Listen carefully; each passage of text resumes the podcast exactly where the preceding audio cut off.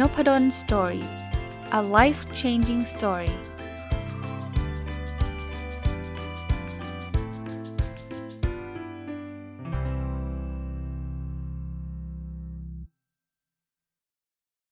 วัสดีครับ ยินดีต้อนรับเข้าสู่นพดล Story Podcast นะครับ วันนี้หยิบหนังสือที่ชื่อว่า แม่ฉันและอัลไซเมอร์นะครับ มารีวิวให้ฟังนะ หนังสือเล่มนี้เนี่ยเขียนโดยคุณ ชนลจรจันทรนาวีนะผมรู้จักหนังสือเล่มนี้จากต้องบอกเอ่ยนามนิดนึงคุณทอฟฟี่นะครับแบรดชอว์ซึ่งผมก็ติดตามงานเขียนคุณทอฟฟี่เนาะแล้วคุณทอฟฟี่ก็รีวิวหนังสือเล่มนี้บอกว่า เฮ้ย อ่านเรื่องอัลไซเมอร์เนี่ย แล้วแบบคนเขียนเขียนได้แบบเพลินมากนะ ก็ส่วนตัว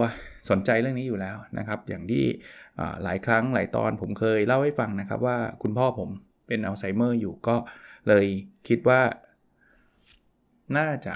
เอามาเล่าให้ฟังนะครับเผื่อจะเป็นประโยชน์กับคนที่อาจจะต้องดูแลคุณพ่อคุณแม่นะแล้วก็ไม่แน่ใจว่าคุณพ่อคุณแม่เป็นอัลไซเมอร์หรือเปล่า หรือว่าใครที่อาจจะอยู่ในภาวะที่ญาติผู้ใหญ่หรือคุณพ่อคุณแม่เป็นอยู่นะก็จะได้เห็นว่าเออมันมีคนที่ร่วมเดินทางในในแนวเดียวกันเหมือนกันนะครับ แต่ต้องบอกอีกว่าหนังสือแม่ฉันและอัลไซเมอร์เนี่ยไม่ใช่หนังสือทางการแพทย์ไม่ได้มาบอกว่าวิธีการตรวจสอบอัลไซเมอร์มีกี่วิธีนะครับ ไม่ได้บอกวิธีการที่ถูกต้องพูดถึงในแง่ของของคุณหมอนะไม่ได้บอกว่าท่านท่านทำไม่ถูกนะ แต่ว่ากำลังจะบอกไม่ไม่ได้เป็นเป็นหนังสือทางการแพทย์อะไม่ได้เป็นหนังสือที่จะมาบอกว่า วิธีดูแลควรจะทำอย่างนี้ 1 2 3 4 5 จะเป็นการเล่าประสบการณ์ล้วนๆเลย แต่นับถือครับว่าคนเขียนเองเนี่ยเป็นคนที่มีอารมณ์ขันพอสมควรเลย จริงๆ ผมเข้าใจนะครับสำหรับคนที่ต้องดูแลผู้ป่วยอัลไซเมอร์เนี่ยมันไม่ใช่เรื่องง่ายเลยนะครับที่ผมหยิบหนังสือเล่มนี้มารีวิวเนี่ยเพราะว่าอยากอยากจะเล่าเรื่องเรื่องราวที่เกี่ยวข้องกับการดูแลผู้ป่วยอัลไซเมอร์ซึ่งต้องบอกว่าเป็นเรื่องที่ถ้าใครไม่เคยเจอเนี่ยอาจจะจะนึกไม่ออกนะว่า เออมันมันมันมีภาระหรือว่ามันมีความหนักอกหนักใจอยู่หลายประการนะครับหลายประการส่วนตัวผมขอขออีกนิดนึงนะครับ ผมก็จริงๆ ต้องบอกว่าคุณแม่เนี่ยจะเป็นคนที่เป็นผู้ดูแลหลักเลยนะครับ คุณแม่ก็ดูแลคุณพ่อได้เป็นอย่างดีนะแต่ว่าก็หลายครั้งก็เราก็จะพบว่ามันไม่ใช่เรื่องง่ายนะครับในการดูแลนะครับหนังสือเล่มนี้เนี่ยเล่าเป็นเรื่องราว ซึ่งเขาก็คนคนเขียนนะครับ ก็เป็นคนที่ทำอาชีพเป็นนักแสดงนะครับ ซึ่งต้องต้องขออภัยด้วยผมก็อาจจะไม่ได้อยู่ในวงการนักแสดงที่ผมจะจะรู้ว่าท่านแสดงหนังเรื่องอะไรยังไงนะครับ แต่ว่าท่านเล่าให้ฟังว่าก็เป็นคนที่ทำงานเกี่ยวกับข้องกับการแสดง แล้วก็วันหนึ่งก็คุณแม่อยู่ต่างจังหวัดนะอยู่กับคุณพ่อนะคุณพ่อคุณแม่ก็อยู่ต่างจังหวัด แล้ววันหนึ่งก็ทราบว่าคุณแม่เนี่ยก็เป็นอัลไซเมอร์ท่านก็ คนเขียนก็เลยรับคุณแม่มาอยู่คอนโดด้วยกันนะครับ ก็เป็นเรื่องที่แบบวุ่นวายมากนะที่ที่คุณแม่เนี่ยจะต้องมาอยู่กับคอนโด ซึ่งเขาก็เขาไม่ได้มาลาออกมามาดูแลคุณแม่อย่างเดียวอะเขาก็ต้องมีอาชีพของเขาใช่ไหมก็ต้องหาเลี้ยงดูคุณแม่แล้วก็ตัวตัวเขาเองด้วยนะครับ ในเรื่องมีมีหลายประเด็นนะครับ ประเด็นแรกเนี่ยที่ผมอยากจะหยิบยกมา ผมเล่าของในเรื่องก่อนนะคือ ผู้ป่วยอัลไซเมอร์เนี่ยคือผู้ป่วยที่จะจะมีความทรงจำสั้นๆนนะครับ หรือจะเรียกว่าลืมง่ายก็ได้นะครับ คือมันไม่ใช่ลืมแบบลืมปากกาลืมสมุดลืมกุญแจอย่างเดียวเนาะ คือมันลืมแม้กระทั่งที่เรื่องที่เราพูดกันเมื่อสักประมาณ 1 นาทีที่แล้ว 5 นาทีที่แล้วเนี่ย ท่านก็จะลืมหมดเลยนะ ว่าที่เราพูดกันยังไง คราวนี้สิ่งที่เป็น challenge สำหรับคนดูแลผู้ป่วยอัลไซเมอร์คือบางคนไม่เข้าใจว่า เอ๊ะทำไมพูดแล้วพูดอีกเนี่ยยังลืมอยู่ได้นะครับ เรื่องที่ในหนังสือเนี่ยเขียนคือเขียนแล้วเหมือนกับจะขำนะแต่ว่ามันไม่ใช่ขำเลยนะคือคือถ้าเกิดคนคนอ่านเป็นคนที่อาจจะไม่ได้เผชิญเหตุการณ์พวกนี้ก็อาจจะรู้สึกว่าเออมันมันตลกดี แต่คนที่เผชิญเหตุการณ์พวกนี้อาจจะรู้สึกว่าเออมันก็ธรรมดานะเช่น เช่นยกตัวอย่างคือเขาเนี่ยผู้เขียนเนี่ยเขาอยากให้คุณแม่เนี่ยได้ดูดูเขาแสดงในทีวีนะครับมันก็มีรายการอะอาจจะเป็นพิธีกรหรือเป็นอะไรแบบนี้ คราวนี้เนี่ยคุณแม่อยู่ที่คอนโดไง อยู่ที่คอนโดเนี่ยก็จะต้องบอกคุณแม่ให้เปิดเอารีโมทมาเปิดทีวี เพื่อจะดูในเวลาที่กำหนด แค่เปิดทีวีเนี่ยเป็นเรื่องใหญ่ของผู้ป่วยอัลไซเมอร์เพราะว่าท่านเปิดไม่เป็น คราวนี้เวลาเปิดไม่เป็นเนี่ยเราก็ต้องไปสอนท่นเปิดใช่ไหมเวลาสอนเปิดเนี่ยมันเหมือนกับเราโทรศัพท์มาพูดคุยอะพอพูดคุยบอกให้กดปุ่มนั้นปุ่มนี้เนี่ยท่านก็จะ รู้นะไม่ใช่ว่าท่านกดไม่ได้นะ อย่างคุณแม่ของของผู้เขียนเนี่ยเขาก็กดได้แต่ว่า พอบอกให้กด เดี๋ยวเขาก็ลืมครับ บอกให้กดเลขนี้เดี๋ยวเขาก็ลืม แล้วเวลากดรีโมทใครจะนึกนึกภาพออกไหมสมมุติว่าจะกดช่อง 15เงี้ยมันต้องกด 1 กับกด 5 ติดต่อกันนึกภาพออกไหมครับ คือถ้าเกิดท่านกด 1 แล้วเว้นไว้นิดนึงมันจะกลายเป็นช่อง 1 เลย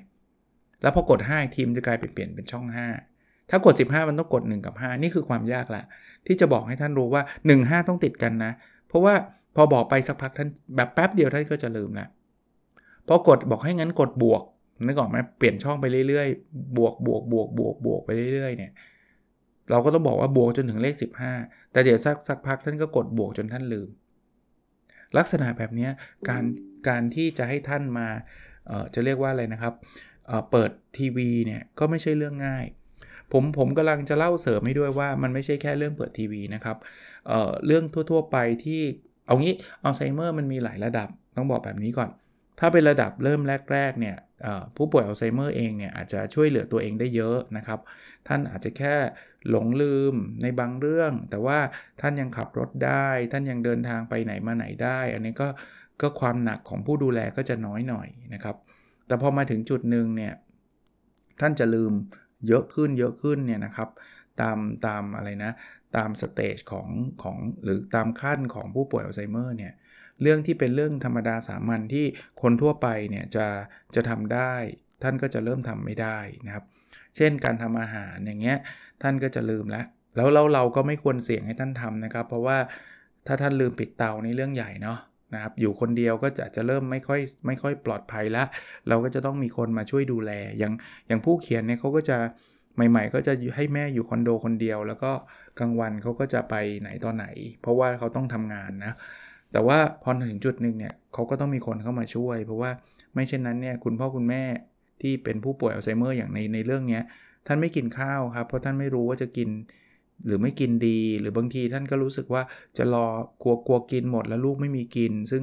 ซึ่งความเป็นคุณแม่ก็จะรักลูกอะเนาะซึ่งลูกก็บอกแล้วบอกอีกบอกว่าไม่ต้องไม่ต้องห่วง เพราะเขาไปกินข้างนอก แต่คุณแม่ก็ลืมไงลืมบางทีก็ไม่อยากจะกินหมด หรือบางทีก็ลืมกินอีก เพราะฉะนั้นเนี่ยการมีผู้ดูแลก็จะเป็นเรื่องที่สำคัญนะครับ กลับมาประเด็นที่ผมอยากจะพูดถึงก็คือ เรื่องที่มันดูง่าย ๆสำหรับทุกๆ คนเนี่ยพอป่วยอัลไซเมอร์แล้วไม่ใช่เรื่องง่ายเลย นะครับแปรงฟันอาบน้ำสำหรับทุกคนเป็นเรื่องที่เราทำกันเป็นปกติ มันไม่น่าจะต้องมี effort ใด ๆ พอผู้ป่วยอัลไซเมอร์ท่านอาจจะไม่อยากอาบน้ำท่านอาจจะไม่อยากแปรงฟัน ซึ่งเรื่องพวกนี้ไม่ใช่เรื่องง่ายนะครับ เราจำเป็นที่ต้องให้ท่านอาบน้ำแปรงฟัน เพราะมันเป็นสุขสุขอนามัยของท่านใช่ไหมเพราะนั้นเนี่ยตัวผู้ดูแลก็จะเริ่มมีความปวดหัวมีความมีความเหนื่อยนะครับ กับการที่จะให้ท่านทำในสิ่งที่ เรารู้สึกว่ามันต้องทำอะแต่ว่าท่านไม่ทำอะนะครับ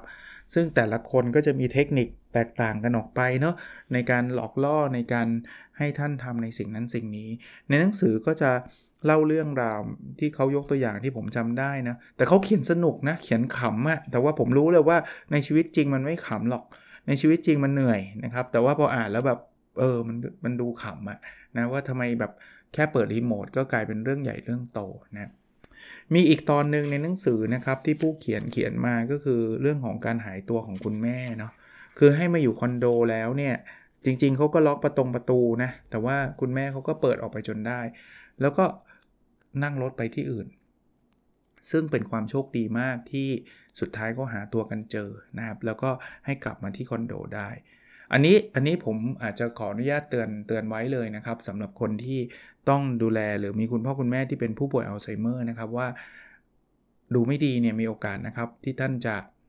ถ้าถ้าบางท่านอาจจะขับรถเป็นเนี่ยท่านอาจจะขับรถออกไปเลย หรือขี่จักรยานออกไปเลย แล้วท่านหาทางกลับไม่ได้ อันนี้เรื่องใหญ่ วิธีการที่จะแนะนำก็คือในหนังสือไม่ได้พูดนะครับ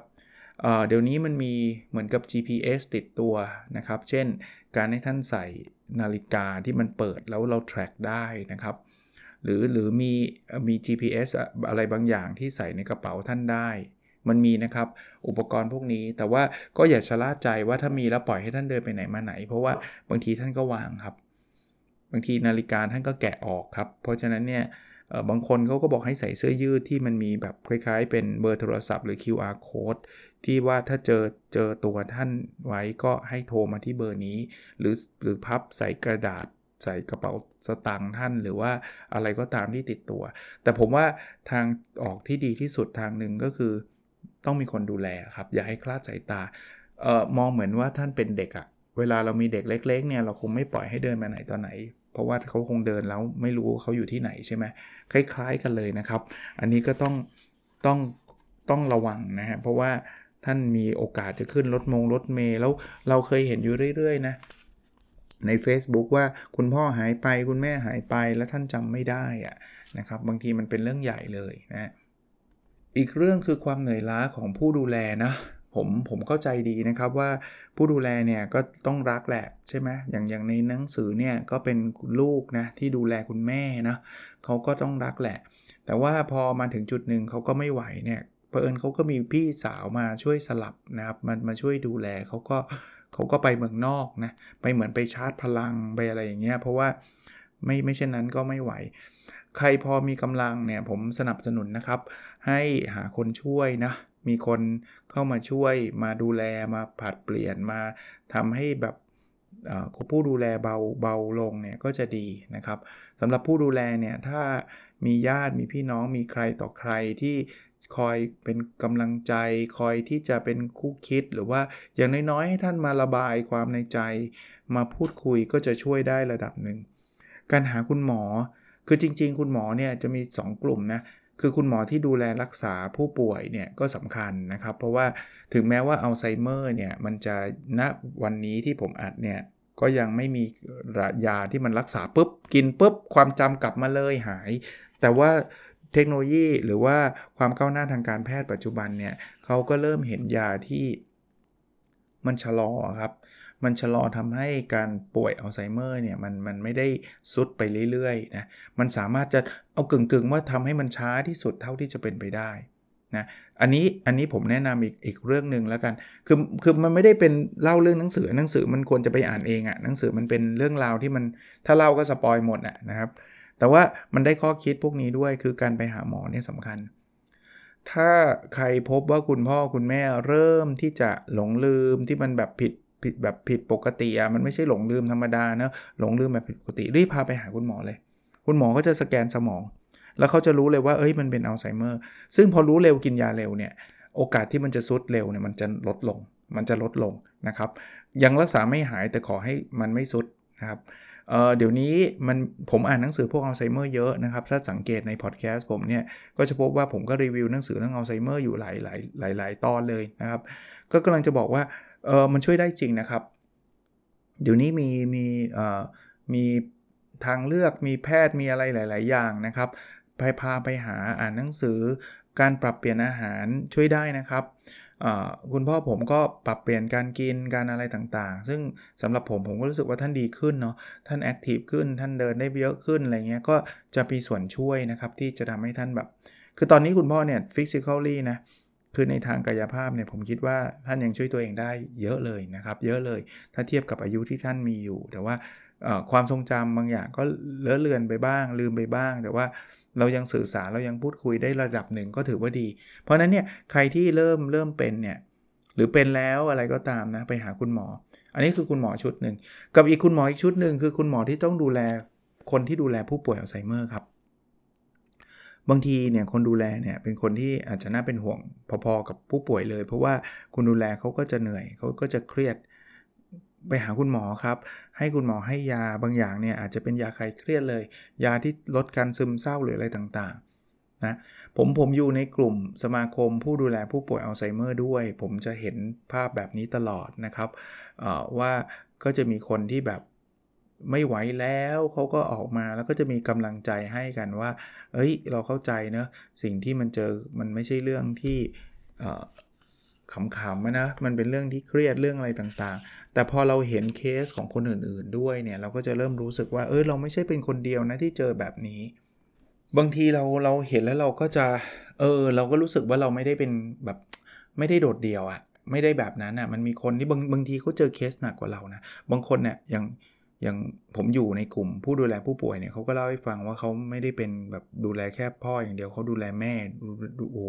เป็นกันแบบครอบครัวน้าก็เป็นดูแลผู้ป่วยอัลไซเมอร์สามสี่คนพร้อมกันอะก็บอกโอ้โหไอคนที่แบบว่าดูแลคนเดียวนี่รู้สึกว่าตัวเองแย่แล้วนะพอไปเจอเคสนี้แล้วบอกว่าโอ้โหตัวเองโชคดีมากเลยนะที่แบบเราเจอแค่คนเดียวอะไรเงี้ย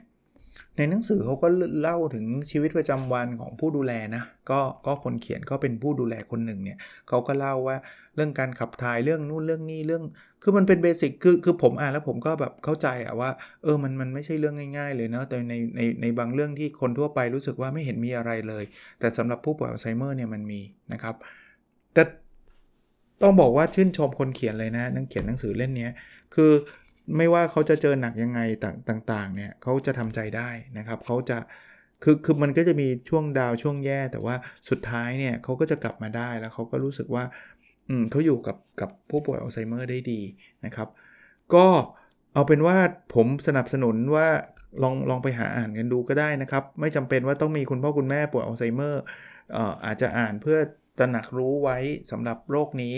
หรือว่าคนที่ยิ่งเป็นมีคนที่ต้องดูแลเป็นผู้ป่วยอัลไซเมอร์เนี่ยก็ลองอ่านดูก็ได้นะครับมันอ่านแล้วไม่จิตตก อ่านแล้วไม่รู้สึกแย่นะครับ อ่านแล้วรู้สึกอาจจะรู้สึกแบบว่าเออเราเราเราก็เราเข้าใจแล้วก็ก็มีเคสแบบนี้เป็นโอ้โหมันมีมากมายนะครับ ที่เขาจะต้องตกอยู่ในภาระอยู่ในภาวะภาจะเรียกว่าออยู่ในสถานการณ์ที่จะต้องดูแล ต่างๆ เหล่านี้นะครับ บางทีอ่านแล้วมันก็ทำให้รู้สึกจิตใจดีขึ้นในระดับหนึ่งนะ ว่าเราไม่ได้โดดเดี่ยว แล้วลองไป search หานะ มันมีกลุ่มผู้ดูแลผู้ป่วยอัลไซเมอร์อย่างเงี้ยนะครับ เข้าไปในกลุ่มนั้นแล้วก็เราอาจจะเห็นเคสต่างๆนะครับ ที่เขามีปัญหาแล้วบางทีนะครับ เราเจอเคสที่เรามีปัญหาเนี่ย เราก็โพสต์ถามนะ ว่ามีเทคนิคอะไรบ้างที่จะทำอันนั้นอันนี้ได้ก็จะมีคนที่เคยเจอแล้วเขาก็เคยใช้เทคนิคต่างๆ ที่ work เขาก็จะมาช่วยตอบ ในขณะเดียวกันบางทีเราไปเจอเคสที่เขาก็หนักอกหนักใจ แล้วเราก็เคยผ่านมาแล้ว เราก็จะช่วยเขาตอบนะครับ ก็บอกใช้วิธีนี้เราเคยใช้แล้วมัน work ไม่ work ยังไงนะครับก็จะเรียกว่าเป็นกำลังใจให้กับทุกๆ คนแล้วกันนะครับสำหรับโดยเฉพาะอย่างยิ่งสำหรับคนที่อยู่ในภาระอยู่ในภาวะ จะเรียกว่าสถานการณ์ที่ต้องดูแลผู้ป่วยอัลไซเมอร์นะครับ ก็เข้าใจว่าหนักนะ แต่ว่าสุดท้ายเนี่ยอย่างอ่านหนังสือเล่มนี้นะครับ แม่ฉันและอัลไซเมอร์เนี่ยเขาก็สามารถปรับตัวนะครับ อยู่กับคุณแม่ที่เป็นอัลไซเมอร์ได้ เขาก็ถือว่าเป็นอีกเป็นอีกหนึ่งเรื่องราวที่จะนำมาแบ่งปันให้กับคนในสังคมทราบ คนในวงกว้างทราบนะครับ ผมก็มีแค่ความหวังนะว่าตอนนี้ก็มีข่าวอยู่เรื่อยๆนะว่ามียาจะรักษาอัลไซเมอร์ได้ หรือว่ามันจะมีแนวทางการปรับอาหาร ปรับกิจกรรม ปรับอะไรอย่างเงี้ย ซึ่งทำได้แล้วมันก็ทำให้ผู้ป่วยอัลไซเมอร์ดีขึ้น พอผู้ป่วยอัลไซเมอร์ดีขึ้นเนี่ยจะเรียกคุณภาพชีวิตของผู้ดูแลก็จะดีขึ้นตาม แต่ใครที่ดูแลอยู่ตอนนี้แล้วรู้สึกแย่รู้สึก down ก็เป็นกำลังใจให้นะครับทางเลือกหนึ่งที่เราสามารถทำได้คือให้คนมาช่วยนะเปิดโอกาสให้คนมาช่วย ถึงแม้ว่าบางทีคนช่วยเนี่ยเขาอาจจะไม่ได้ทำได้ดีเท่าเราหรอกนะแต่ว่าเราต้อง save พลังของเราเช่นเดียวกัน นะครับเราชีวิตเราก็มีคุณค่าไม่แพ้กับชีวิตของผู้ป่วยอัลไซเมอร์ เพราะฉะนั้นเนี่ยเราก็ต้องดูแลสุขภาพร่างกายจิตใจของเราให้ดีพอๆกับการดูแลกับผู้ป่วยอัลไซเมอร์นะครับ เพราะว่าถ้าเราไปเราเรา down ไปเราแย่ไปเนี่ยเราก็ดูแลเขาไม่ได้นะดูแลเขาไม่ได้มันก็ไม่มีอะไรดีนะครับ เพราะนั้นอย่าอย่าอย่าไปโฟกัส เฉพาะที่ผู้ป่วยอัลไซเมอร์อย่างเดียวนะครับโฟกัสกับชีวิตกับความสุขของเราบ้างนะ ก็หนังสือเล่มนี้ลองไปหาอ่านกันดูได้นะครับ แม่ฉันและอัลไซเมอร์นะครับเขียนโดยคุณชนละทรชนละจรนะครับจันทรนาวี อย่างที่บอกนะอ่านแล้วเพลิน แต่ว่ามันในความเพลินมันก็มีความรู้สึกเหมือนกันว่าเออมันไม่ใช่เรื่องเรื่องเรื่องง่ายๆนะครับ แต่ก็เขาก็จะผ่านมันไปได้นะโอเคครับ แล้วเราพบกันในสดถัดไปนะครับ สวัสดีครับ